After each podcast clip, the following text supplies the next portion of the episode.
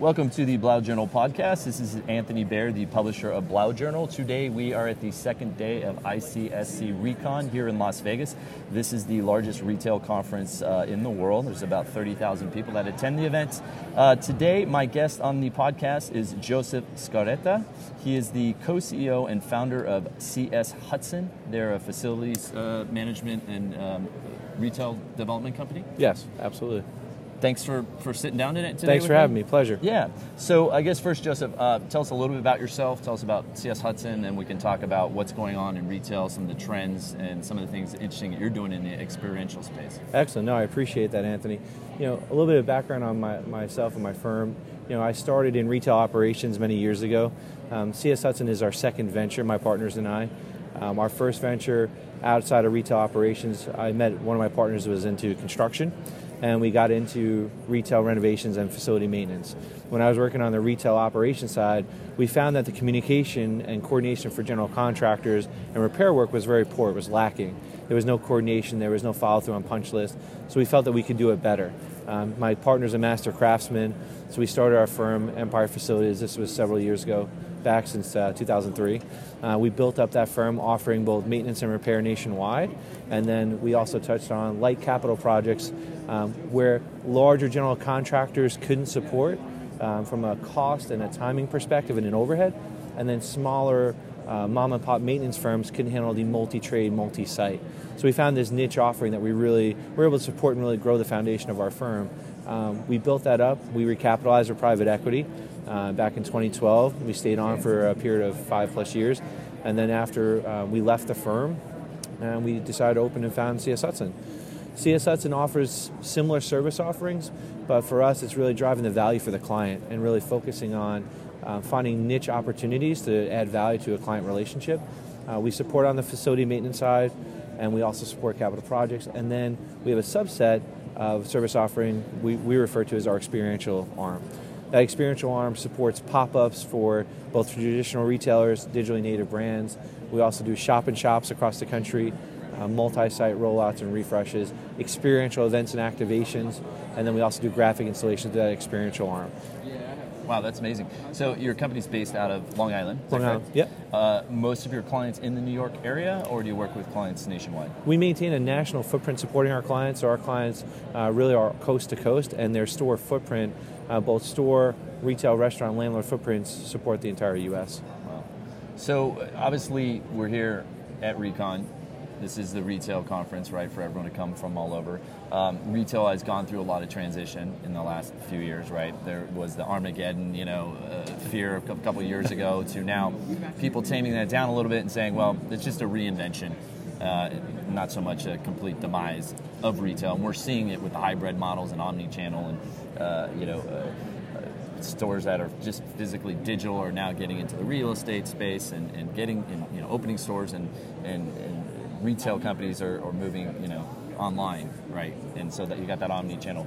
Um, but in, somewhere in between there is the mix of obviously experiential. That is now kind of the new tag word you, that you're hearing is that uh, from the younger shoppers to the older, everyone wants to have some form of experience when they go to the malls. Um, that is changing the layout of a lot of malls. Um, in our area on the West Coast, we're seeing a lot of open air malls now more because we have the weather. Uh, what are you seeing uh, with clients that you have? What kind of experiential elements are they integrating in? And maybe talk a little bit about some of the pop ups because that's kind of an, an exciting uh, area, I think. Too. No, absolutely. I appreciate that. I think for you know the, the trends we're seeing in retail right now, it's it's it's really a, an exciting time.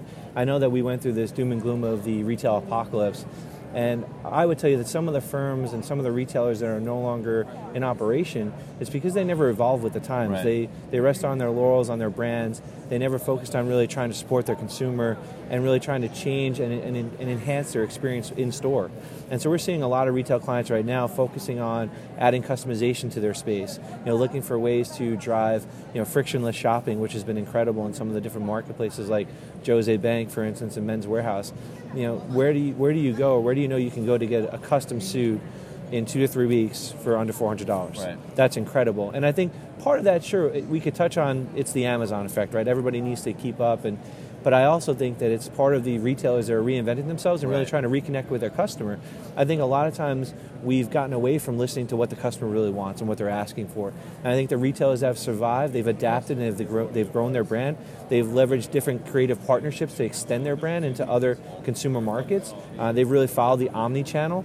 Uh, they've tried to get into, you know, you look at, uh, great for instance, Shinola. Shinola opened their hotel downtown Right. Detroit.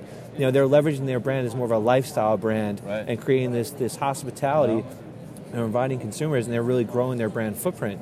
You know, those creative partnerships and those creative ventures are really what's going to help grow their brands. Equinox, you're in New York. Equinox, Equinox, is of course, one, right? absolutely. So what what uh, Harvey is doing with with them? Well, I mean, it started as fitness. They're getting into lifestyle and even a hotel element and um, trying to make a 360, you know, lifestyle brand out of it. No, and I think what's interesting too is I think sometimes we, we, we always touch on the technology, we always touch on the experiential activation. Experiential has become really big right now. It's the trend word. Everybody Right. wants to do experience.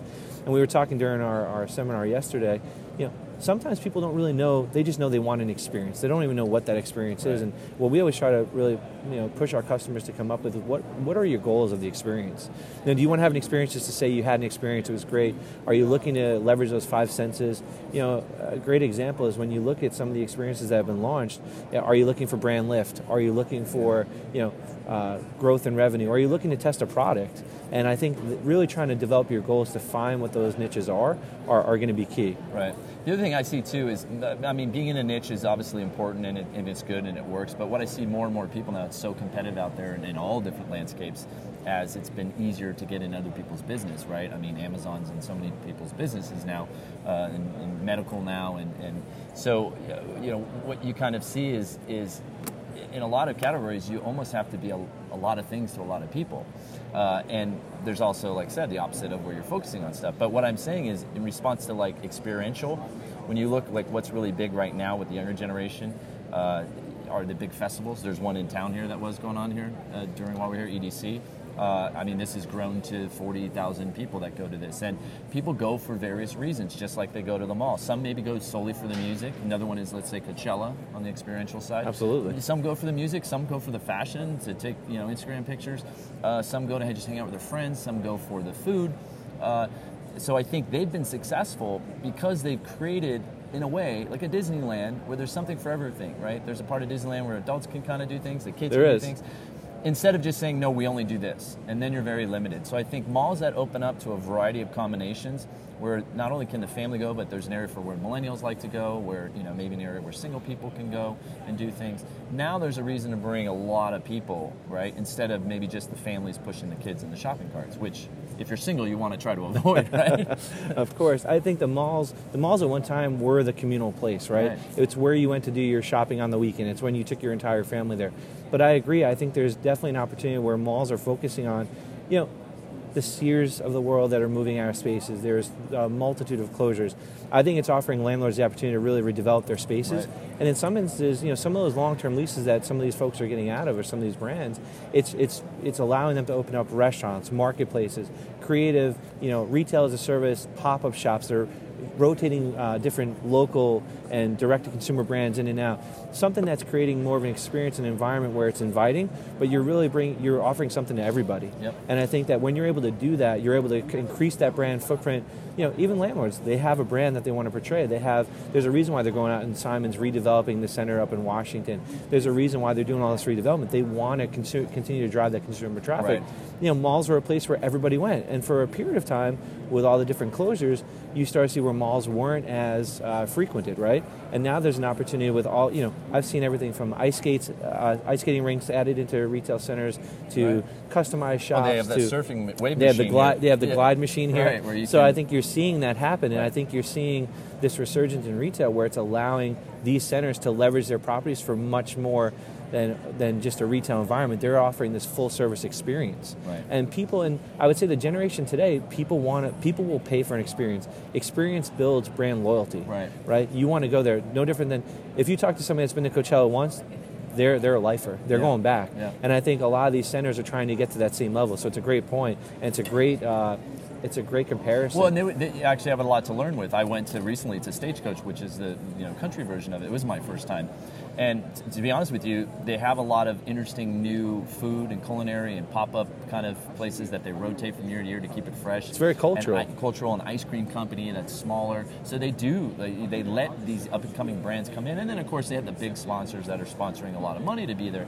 But I think what's neat is they help introduce some of these young brands, whether it's a new uh, coffee company or, or beverage company or kombucha or, or uh, ice cream. You, you get to expose this to 30 or 40,000 people or 50 over or 100 Overnight. over, over, the course of two, or- not even just overnight, over the course of two or three days. Um, and I think retail needs to look at that. And by that I mean is, you know, it's never been really everything's retail for, for numbers for, for real estate is long-term leases and that hasn't worked for a lot of you know companies now to a certain degree because uh, some companies need to kind of come in and, and prove their model right and so what i think that landlords need to do is have a mix of long-term right like the anchor tenants they had but then offer 10 or 20% of their shopping centers to short-term pop-up as we were talking about to let these younger brands come in in smaller spaces prove their concept, and if it is, then maybe they renew them in a longer lease in a bigger space, right? So you have this testing ground of small footprint, and then you see where they're at in two or three years. And if they succeeded, you you, you integrate them within your shopping center to a bigger space, you know. And I think that that's kind of exciting that some landlords are now willing to look at that, and that brings in the creativity. And I think I think you bring up another valid point too. You know, five or ten years ago, you couldn't touch a retail lease under five or ten years. Right, no. Landlords were very picky on what tenants they would allow into their spaces. They wouldn't want the short-term ten- tenant or the entrepreneur that was a startup. Right. Maybe they come up came up with a great idea or a concept they wanted to roll out. You know, it was you know what are your financials? You know, are you strong enough to sign up for a five or ten year Right. lease? We don't like these temporary Right. leases. It's now you look at all the different major landlords all have specialty leasing Yeah. groups. What's your, becomes- they're asking like, what's your traction? How many people are following you on Instagram? Do people really love your ice cream sandwiches? Can You we know, bring more volume, Right, more- now more they're looking to the mall? the- now the, the landlord's finally like listening to the consumer instead. Before it was basic metrics and finances, as you talked about. Like, are your finances strong? Can you commit to this? Can Do you have Do you have experience? experience? And you're like, well, no, we're a startup. Every you know, Uber started with a couple guys, right? And every every startup, they always ask you what your experience is, and you need to have the ability to have an experience. Right. And so, inviting a lot of these startups into their centers create that excitement, right? Um, we're we're historically a very entrepreneurial society, and you know, having those areas where you can now have almost an incubator for these different entrepreneurial startups and you know, digital native brands that made success on the digital side that are now looking for brick and mortar footprint. It creates more excitement within these centers, and I think that's what landlords are are starving for. They want that excitement. They want that next round of consumer. They want the they want the Instagram impressions. They Right. want the followers on their on their Instagram. And, and foot traffic obviously is, is key for these centers. Uh, so what's interesting that's kind of changed is before obviously it was the big anchor tenants, the Sears and a lot of the you know Kmart's and the ones that are struggling. Uh, but now you know look for example like Planet Fitness has done phenomenally well. Uh, if you just even look at their stock, what they've done, the fitness company, they have now come in as anchors. Five, ten years ago, no landlord wanted to have a fitness gym as a as an anchor, let alone as a tenant. And now they're begging them to come in. You know, listen to the CEO. They have a, a wait list now of franchise to go into these malls, and they basically take over part of the space because the amount of foot traffic that comes in for their model of a, a low monthly fee to be able to go to work out. They're opening up lo- locations all over. So if you get that traffic, then all of a sudden, you know, maybe then some food places open up because after you go to the gym, you want to get a smoothie, Or you wanna need to pick up a shirt, you need gotta pick up clothing. Absolutely. So they're they're changing that, and the other thing is is um, I think centers are really around food because food is and should be an experience. If you order something to go, you know, on Instacart or whatnot, great. You're sitting at home or with your family eating by yourself or whatnot, fine. But you still want to go have an experience, you know, at a communal table in a nice area that's bustling with people with a great food and good service. That's experience. And so now we're seeing even, I think, retail places looking to really see what restaurants could be potential anchors. to Absolutely, to add into the different centers. To, to your point, the restaurants, restaurants to me are less cyclical. They, they bring in consumers on a regular basis, and so having the, the different uh, different cultures and different different cultural restaurants, allowing folks to come in and sample different different products and different uh, different foods. Again, it creates that communal environment at the mall. And you know, another great thing to touch on is co-working, right? You're seeing everybody's talking about co-working in the malls, right? You know, typically you go to a, a co-working environment. You know, what WeWork is trying to build at WeWork, the malls already have access to. Yeah. They have the restaurants, they Right. have the fitness, they have the lifestyle center, they have everything you need at their fingertips. Minus the co-working space. So adding it in is a natural Oh, it is extension. a natural. It's a natural Yeah, because if you could, I mean, if you, you know, granted, you know, you could go parking or you're taking Uber there, and you could say, well, you know what, I'm going to the mall for the day, but it's to work, and then after, you just walk down in the mall to go to Planet Fitness or to Equinox to go to the gym, and you go back to co-working, and then maybe you grab a dinner, you know, because you're at the mall and there's restaurants. you could literally be there the you could be entire there the entire day. day and serve five needs and not have to get in a car and actually not even have to own a car. I mean, if you're in New York, no, but even maybe in the suburbs, you could just Uber there and spend the whole day there. And then, wow, that whole that whole uh, They've captured your entire capture your entire experience day. for the entire day. for the entire day there. There's no reason to leave because most people. That's why co-working I think is good. Then are only going for fun or for lunch or to work out, but then they got to go to work. They have to And leave. as a have to go person who uses else, co-working a lot when he travels, I'd use WeWork and I travel and work remote.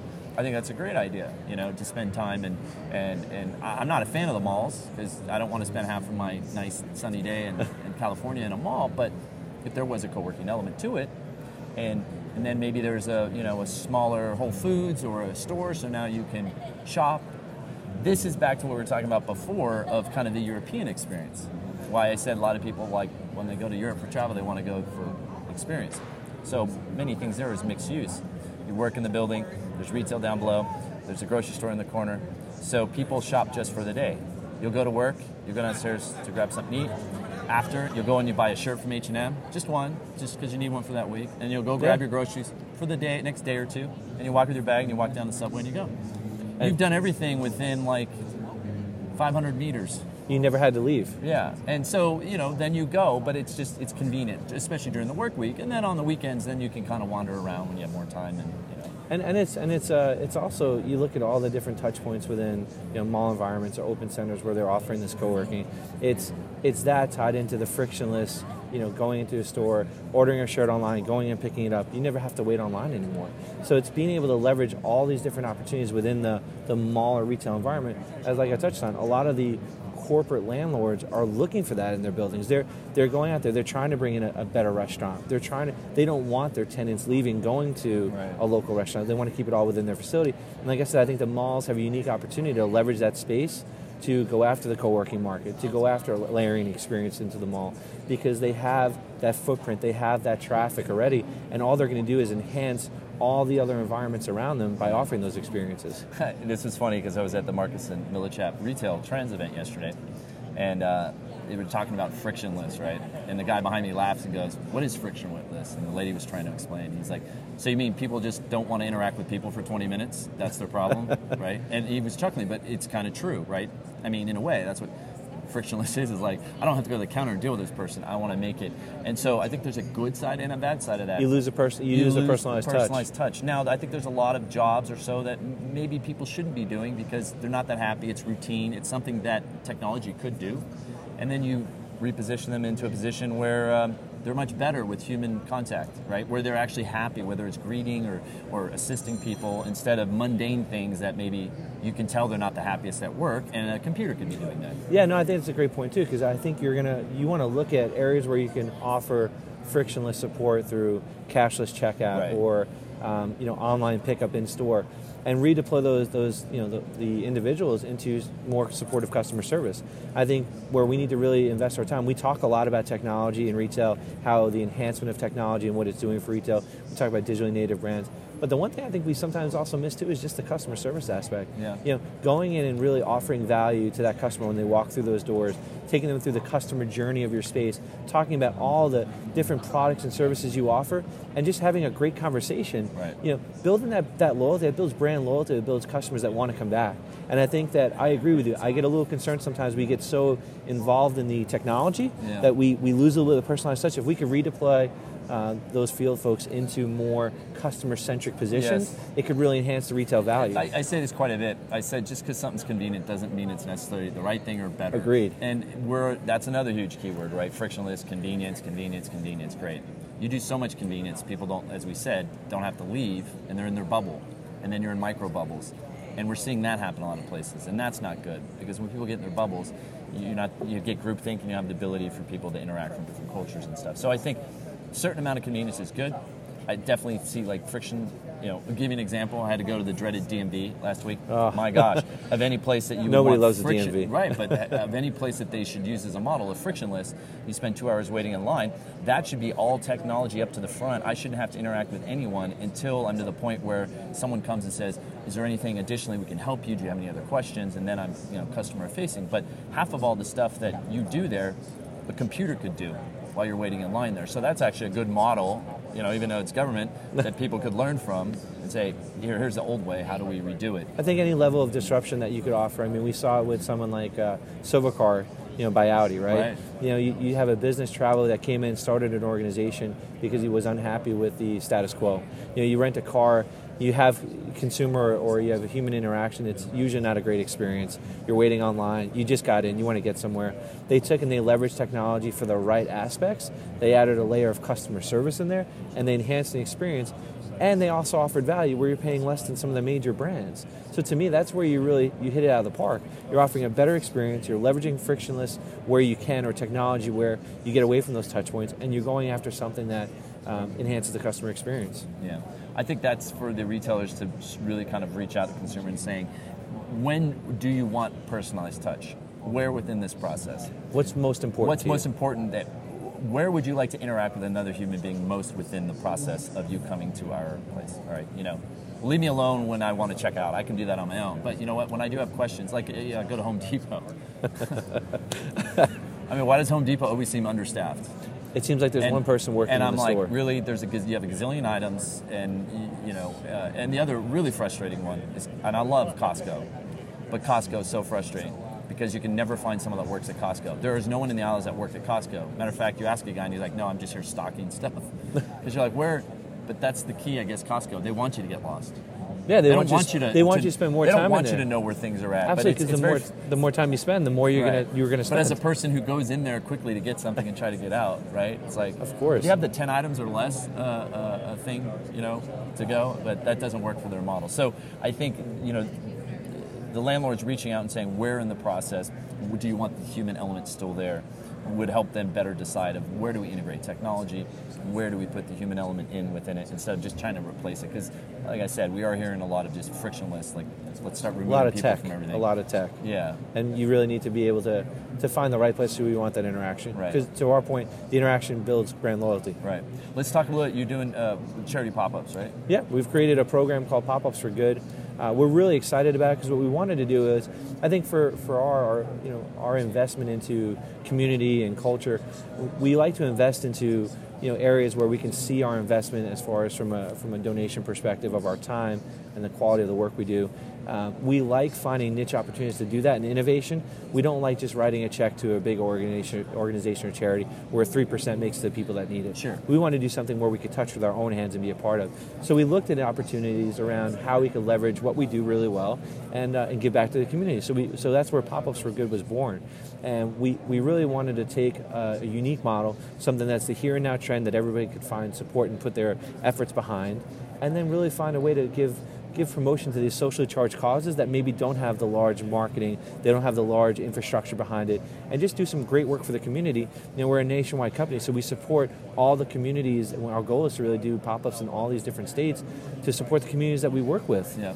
Give us an example of a type of pop-up you do, and for like say maybe name a kind of a charity no, that you a- absolutely. We, we just did a pop up uh, towards the end of the year, uh, right around uh, December. For uh, it was called Live, Love, Laugh. We did it with Help USA, their Help Suffolk chapter, and what we did was we created a whimsical uh, toy shop experience for children that were homeless. And what we really wanted to do was to focus on every aspect of the pop up, you know, all the way down to the, the, the most important, smallest detail. Uh, have you ever watched Willy Wonka and the Chocolate Factory? Yeah, of course. Uh, it's, it's a fan favorite, right? not. We all love it. And uh, remember the golden ticket? Yeah. Well, we had our own golden ticket. We created golden tickets for children to come in. Ever, everlasting gum. I still want to find that. I've never found it, but I always wanted to. I've gone through so many pieces of gum in my life just trying to find that one. Uh, so we did we did the golden ticket. We we bused the children from the facility to Tanger. We did it in partnership with Tanger Properties, uh, Tanger Outlet Center, and they gave us a space within their center. We bused the children there, and we created this. You know, we took an old Rockport space and we created this whimsical toy shop experience. We layered in a lot of the different pieces that we've worked on for clients before. So we had, you know, Monster Media had set up a selfie station.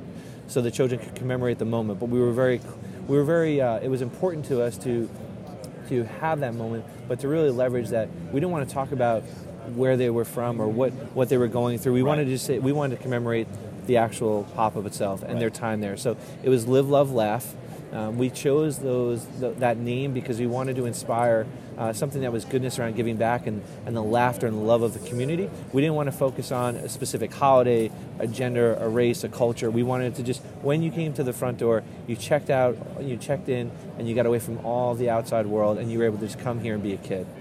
Yeah, that's, that's amazing, and especially I've done stuff with a, a lot of uh, children's charity organizations, Big Brother and whatnot. But just trying to get some of these kids out of their, you know, they a lot of times don't ever get out of their community or out of their little world that they live in.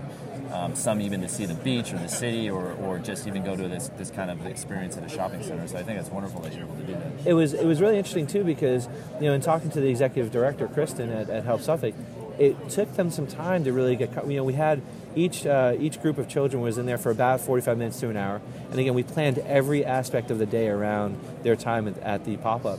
And it took them a good 10 or 15 minutes to just let their guard down a little bit and yeah, enjoy. yeah. And just, again, because a lot of these, these children are out there and they can't focus on being a kid because they're worried about where their next meal is coming Yeah. from. Are, are their parents going to be employed? And honestly, I think Are they going to be deported? Whatever it is. You don't yeah. know what's- you don't- It's fear all the time. I know. Yeah, and so being able to check that at the door and focus on having fun. We had uh, we added in esport gaming, so we had video game tournaments.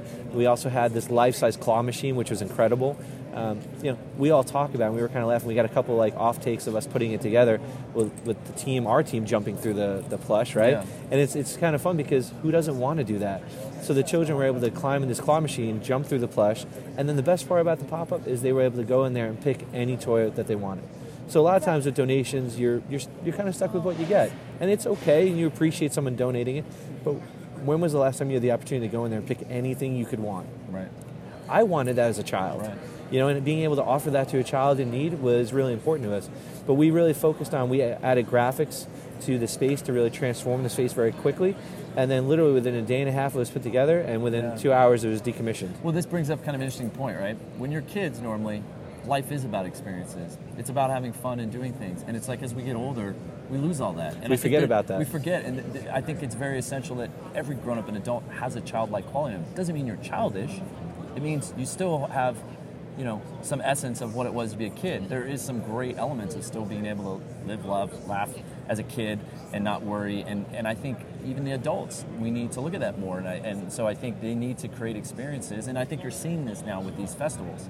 You have are. people are going to these festivals that, you know, late 40s, 50s, you know, with a younger demographic with kids, and you might be like, oh, what are they doing there? You know, they're older, they should. No, they, they want to maybe relive a little bit of childhood because they've, they've in a serious point in their life now with kids and commitment, and they want to go back to, you know, a little lighter ways. And I think that's a lot around, you know, experiential stuff as well, and, and, and letting um, parents now and adults have some fun too in a, in a good way. I mean, you're seeing it. You're seeing it now with the. Uh, there's some experiential uh, bars that are popping up with Legos. Right. You know, who didn't love to build Legos as a kid, right? Now you can go to a bar that's built out of Legos. It's just Jenga with, with beers, yeah, really, for which adults. which is a lot of fun, and who doesn't love that? You know, because you, have- got to quasi think. You know, while you're having a cocktail, you, still got to kind of think and strategize. and you have to lay it out, and it has to be right, or it doesn't have to be right. You can knock it over and Right, start again. It doesn't matter. right. It's just a good time, and it's also that layer of communal back into Right. anything you're doing. It's camaraderie around people around you. Right. That's the fun part about the experience. Well, and the other thing too, I say, as you kind of become an adult and you have kids, you, you know, your friends' fabric changes, right? It's because true. You're, You you're, do. you're committed to your family and kids most of the time, and you don't you don't get to do that. So you, we see these elements now where you can go now, and people can whether they're drinking games or not drinking games, but whether it's you know Jenga or you know Or it could be a uh, ball pit. or, or I mean- ball pen or whatever to bring the adults together, like Dave and Buster's basically does, right? To say, hey, the inner kid in you still can come out with your guy friends or girlfriends and still have fun, and you know do something maybe without the kids. I think that's that's kind of important. You know what's interesting too? You bring up Dave and Buster's. Dave and Buster's is a great example.